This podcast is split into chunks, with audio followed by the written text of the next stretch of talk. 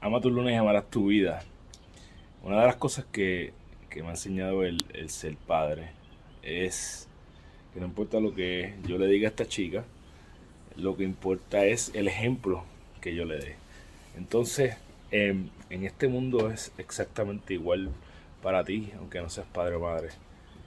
En lugar de estar tratando de dar eh, constantes consejos o o sermonear a las personas, lo que yo te sugiero que tú hagas es que tú seas el ejemplo que las demás personas deberían seguir.